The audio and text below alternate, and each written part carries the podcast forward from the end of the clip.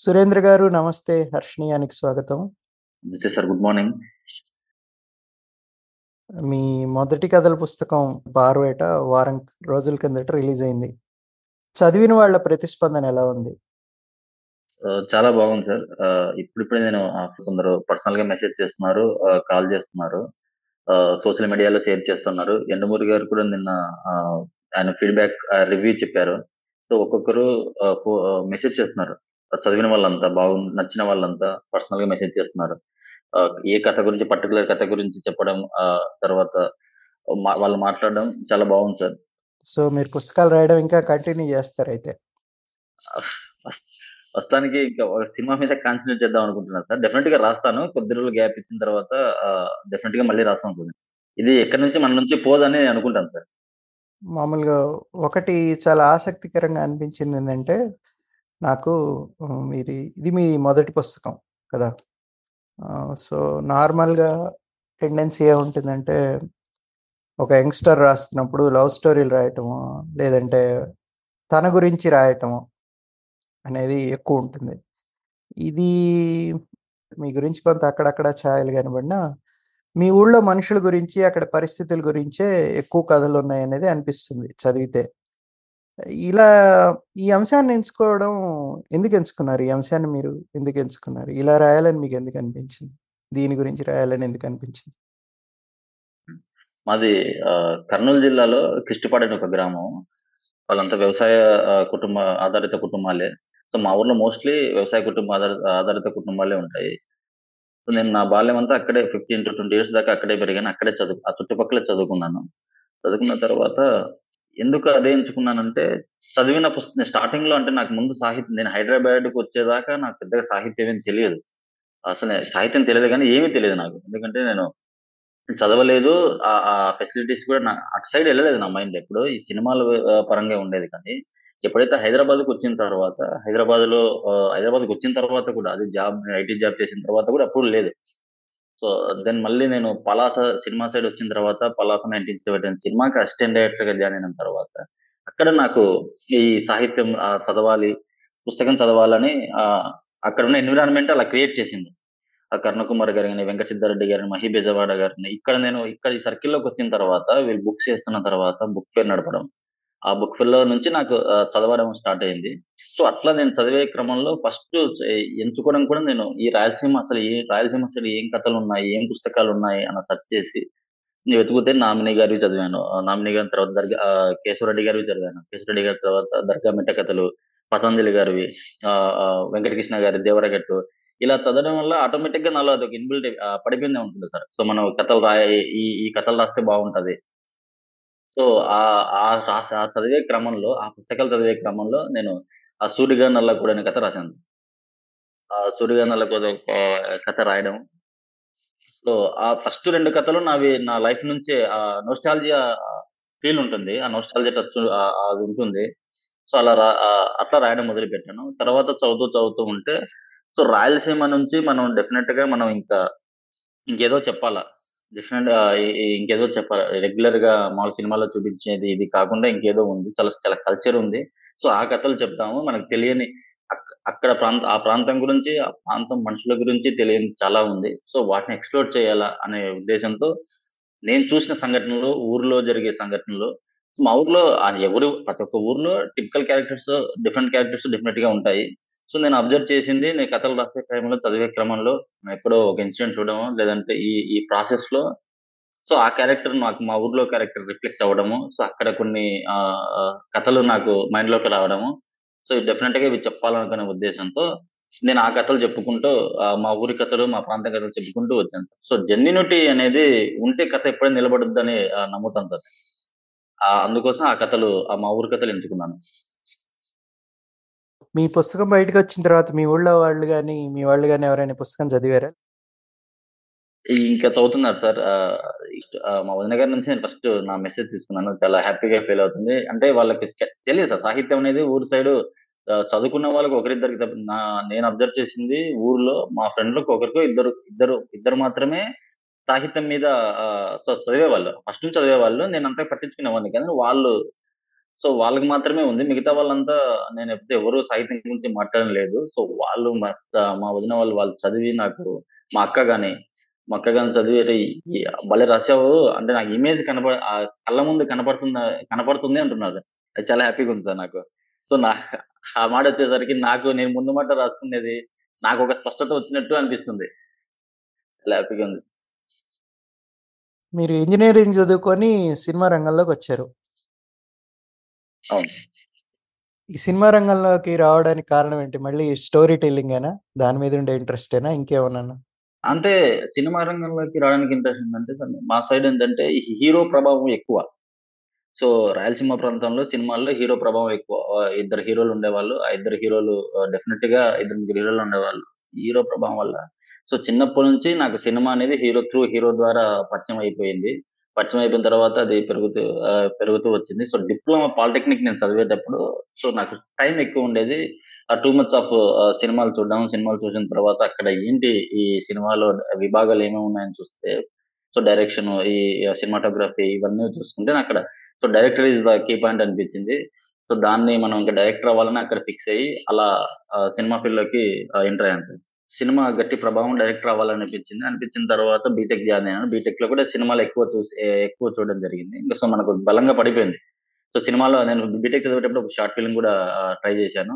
So ఇంకా మనం director అవ్వాలని ఫిక్స్ అయ్యి ఫిక్స్ అయిపోయి హైదరాబాద్‌కొచ్చిన తర్వాత కొద్ది రోజులు నేను ఎక్కువ ఫస్ట్ హైదరాబాద్‌కొచ్చిన తర్వాత కొద్ది రోజులు ట్రై చేశాను. ట్రై చేసిన తర్వాత సో మళ్ళీ ఇంటి దగ్గర నుంచి కొద్దిగా ప్రాబ్లం వచ్చేసి నేను మళ్ళీ ఐటీ కోచింగ్ తీసుకొని జాబ్ చేసి, ఆ జాబ్ చేసి one and half year job చేసిన తర్వాత ఇంకా కొద్దిగా డబ్బులు సేవింగ్ చేసుకున్న తర్వాత ఇంకా సినిమాలకు మనం వెళ్దాము. ఇంకా మనం ఉండనియట్లేదు. సినిమా డెఫినెట్గా మనం సినిమా తీయాలి అని చెప్పి బయటకి ఆ జాబ్‌కి రిజైన్ చేసి బయటకు వచ్చేసి సిక్స్ మంత్స్ చాలా కష్టపడ్డాను. కష్టపడిన తర్వాత ఎవ్రీడే నేను ఆ రామాయణ స్టూడియో దగ్గర, అన్నపూర్ణ స్టూడియో దగ్గర అక్కడ అక్కడ నిలబడి నాకేం తెలియదు. మనకి బ్యాక్‌గ్రౌండ్ ఏం లేదు. ఎలా వెళ్ళాలో ఏం తెలియదు. ఎవరిని కలవాలో అసలు నాకు ఐడియా కూడా లేదు.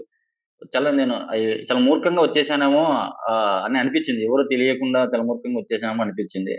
సో తర్వాత కర్ణకుమార్ గారి ఎబ్బి పోస్ట్ ఒకటి చూశాను. 'పలాస 1978' సినిమాకి అసిస్టెంట్ డైరెక్టర్ కావాలని ఒక ఎబ్బి చూశాను.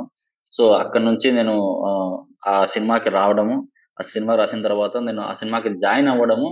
సో అట్లా నేను ఆ జాయిన్ జాయిన్ అయ్యి 'పలాస 1978'కి, 'శ్రీదేవి సోడా సెంటర్‌కి, 'మెట్రో కథలకి, తర్వాత 'కళాపురం' సినిమాకి అసిస్టెంట్ డైరెక్టర్‌గా, అసోసియేట్ డైరెక్టర్‌గా, రైటర్‌గా పనిచేస్తూ ఆహ్, ఇప్పుడు ఆహ్, మూవ్ ఆన్ అవుతున్నాను సార్.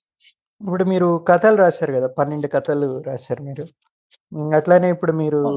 చెప్పిన దాంట్లో సినిమాలకి, వెబ్ సీరీస్‌లకి కూడా రాసారు మీరు స్క్ర స్క్రీన్ రైటింగ్. సో స్క్రీన్ కోసం రాయడానికి చదువుకోవడానికి రాసే కథల్లో ట్రీట్మెంట్‌లో గాని, రాసే పద్ధతిలో గాని తేడా ఏముంటుంది? చదివే కథలకి, సినిమా కథకి, సీన్‌కి, సాహిత్యం దానికి డిఫరెన్స్ ఏందంటే సో లిమిటేషన్ ఒకటి, తర్వాత నేచురాలిటీ ఒకటి, కేటగిరీస్ ఒకటి. ఈ మూడు డిఫరెన్స్ అయితే నేను అబ్జర్వ్ చేశాను. సో డెఫినెట్గా మన సాహిత్యం రాసేటప్పుడు అంత లిమిటేషన్ లిమిటేషన్ పేజ్ లిమిటేషన్ ఉంటుంది. బట్ రాసే దాంట్లో ఏం ఉండదు. కానీ సినిమా రాసే దాంట్లో లిమిటేషన్ డెఫినిట్‌గా చాలా లిమిటేషన్స్ ఉంటాయి సార్. ఇందులోనే రాయాలి. ఈ ఈ పారామీటర్స్ దాటి రాయకూడదు. అనేది ఖచ్చితంగా ఉంటుంది న్యాచురాలిటీ నేచురాలిటీ నేచురాలిటీ ఉంటుంది సార్. మన కథకి మన రాసే సాహిత్య కథకి న్యాచురాలిటీ అనేది డెఫినెట్గా ఉంటుంది. సినిమా కథకి నేచురాలిటీ ఉండాలి కానీ మరీ too much of naturality workout అవ్వదక్కడ.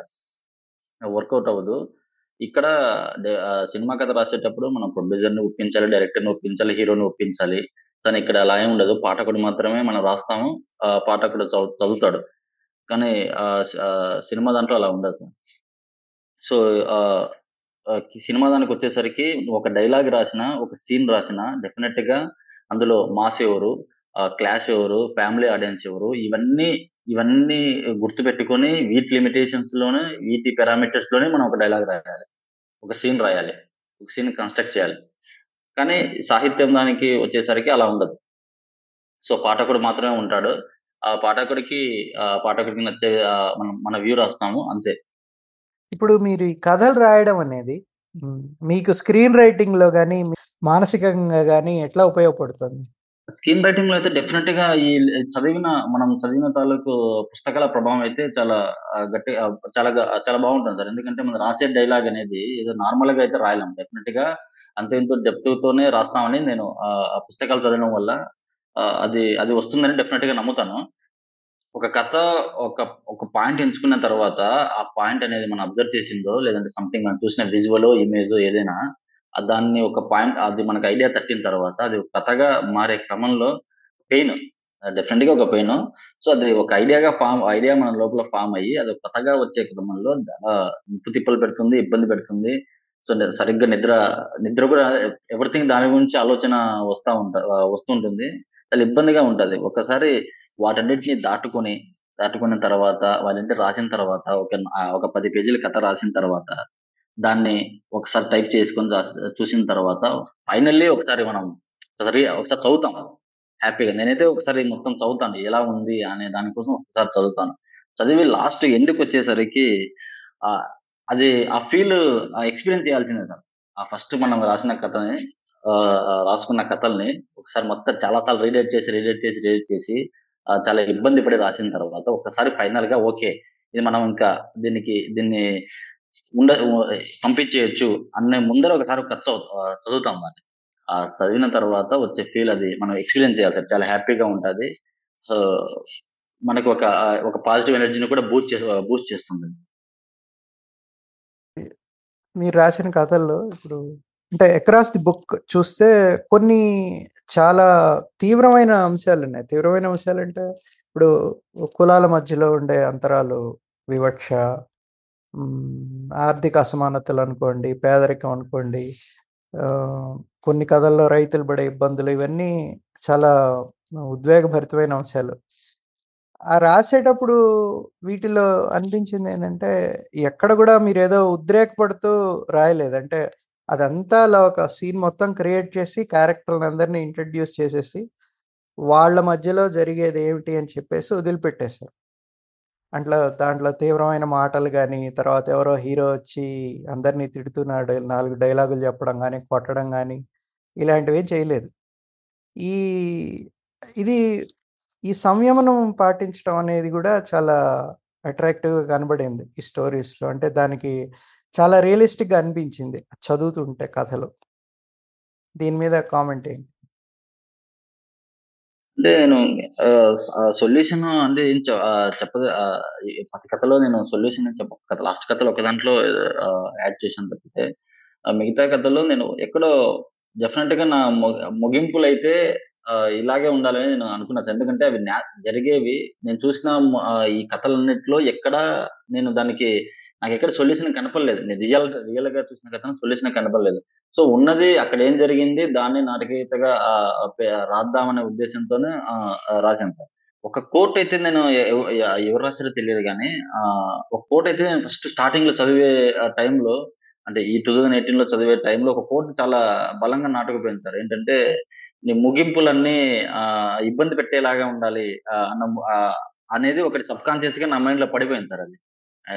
పేరు రైటర్ పేరు గుర్తుకు రావట్లేదు పెద్ద ఆయన ఆ కోర్టు చాలా బలంగా ముద్రపడిపోయింది సో, సబ్ సబ్‌కాన్షియస్‌గా నేను రాసే కథల్లో అట్లా ఎండింగ్లు అన్ని అలాగే ఉండ ఉండేలా ఉండే వచ్చాయేమో అని అనుకుంటాను. అందరూ చదివిన వాళ్ళందరూ ఎందుకు నువ్వు ఒక్క పాజిటివ్ కథ కూడా రాయలేవు రాయవు. అన్ని ఎండింగ్‌లన్నీ ఎండింగ్‌లన్నీ ఇలాగే ఇబ్బంది పెట్టేలాగే రాస్తా రాస్తామని చాలా మంది అంటే తొంభై మంది అడిగితే తొంభై మంది చదివితే దాంట్లో 70 మంది ఇలాగే అడిగారు. ఎందుకు నువ్వు ఎండింగ్‌లన్నీ ఇలాగే రాస్తావు, ఎండింగ్‌లన్నీ ఇలాగే రాస్తావని.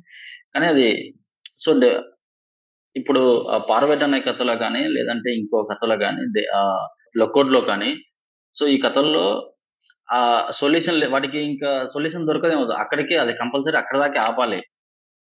ఆ ఆపాలని అనిపించింది. సో, వాడికి ఇంకా సొల్యూషన్ కూడా నా దొరకదేమో అని అనిపించింది. అంటే అలా రాయడం వల్ల పాఠకుడి మనసులో అది అలా మిగిలిపోవడం వల్ల పాఠకుడు ఎక్కువ ఆలోచిస్తాడేమో దాని గురించి ఆలోచించడం అవసరం. ఆహ్, ఆలోచిస్తాడేమో అని అనిపిస్తుంది నాకు. అలా అలాంటి కథలు అలా చదివినప్పుడు ఎండింగ్స్. మీ కథల మీద నాకున్న కంప్లెయింట్ ఏంటంటే, కథలు మరీ క్లుప్తంగా ఉంటున్నాయేమో అనిపించింది.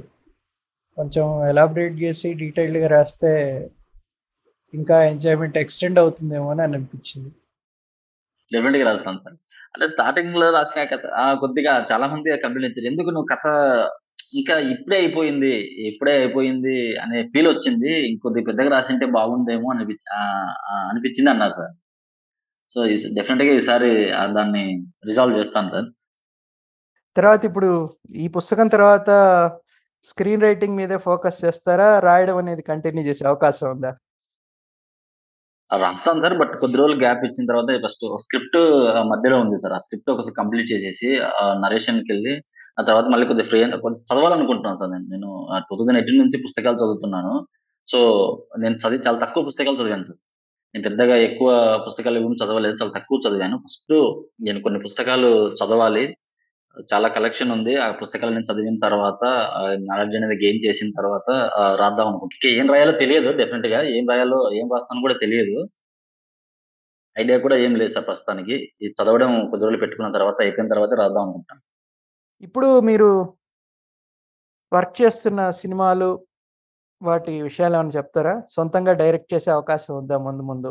ఏమిటి మీ ఫ్యూచర్ ప్లాన్స్? సార్ ప్రశ్న 'Palasa 1978', 'Sridevi soda centre', 'metro కథలు', 'కళాపురం' ఈ ఈ 4 సినిమాలకు నేను అసిస్టెంట్ డైరెక్టర్‌గా ప అసోసియేట్ డైరెక్టర్‌గా పనిచేశాను. 'కళాపురం' అనే మూవీకి రైటర్‌గా కూడా రైటింగ్ డిపార్ట్‌మెంట్ కూడా వర్క్ చేశాను. నేను అట్లాగే మా ఫ్రెండ్‌ది ఒకటి సినిమాకి ఆహ్, రైటర్‌గా వర్క్ చేస్తున్నాను. హోప్ఫుల్ అంత గుడ్ అయితే నేను ఒక స్క్రిప్ట్ రాస్తున్నాను సార్. మధ్యలో ఉంది. ఈ పుస్తకం పనిలో పడి నేను ఆ స్క్రిప్ట్‌ను ఆహ్, ఫస్ట్ హాఫ్ దాకా కంప్లీట్ చేసి పక్కన పెట్టాను. సో, దాన్ని కంప్లీట్ చేసి నేను మళ్ళీ నరేషన్ స్టార్ట్ చేసి ఓన్ ట్రయల్స్ చేద్దామని అను అనుకుంటూ అనుకుంటున్నాను. సో, అలాగే ఒకవేళ ఈ ప్రాసెస్‌లో టైం పడితే ఈ ప్రాసెస్ డెఫినిట్‌గా టైం పట్టుద్ది. సో, కరుణకుమార్ గారి ప్రాజెక్ట్ ఆ ప్రాజెక్ట్ చేస్తూ నా ట్రయల్స్ స్టార్ట్ చేద్దామని అనుకుంటున్నాను. మీ సినిమా డైరెక్షన్‌లో, స్క్రీన్ రైటింగ్‌లో, కథలు రాయటంలో మీరు చాలా చాలా సక్సెస్‌ఫుల్ అవ్వాలని ఆకాంక్ష. All the very best. Thank you so much sir.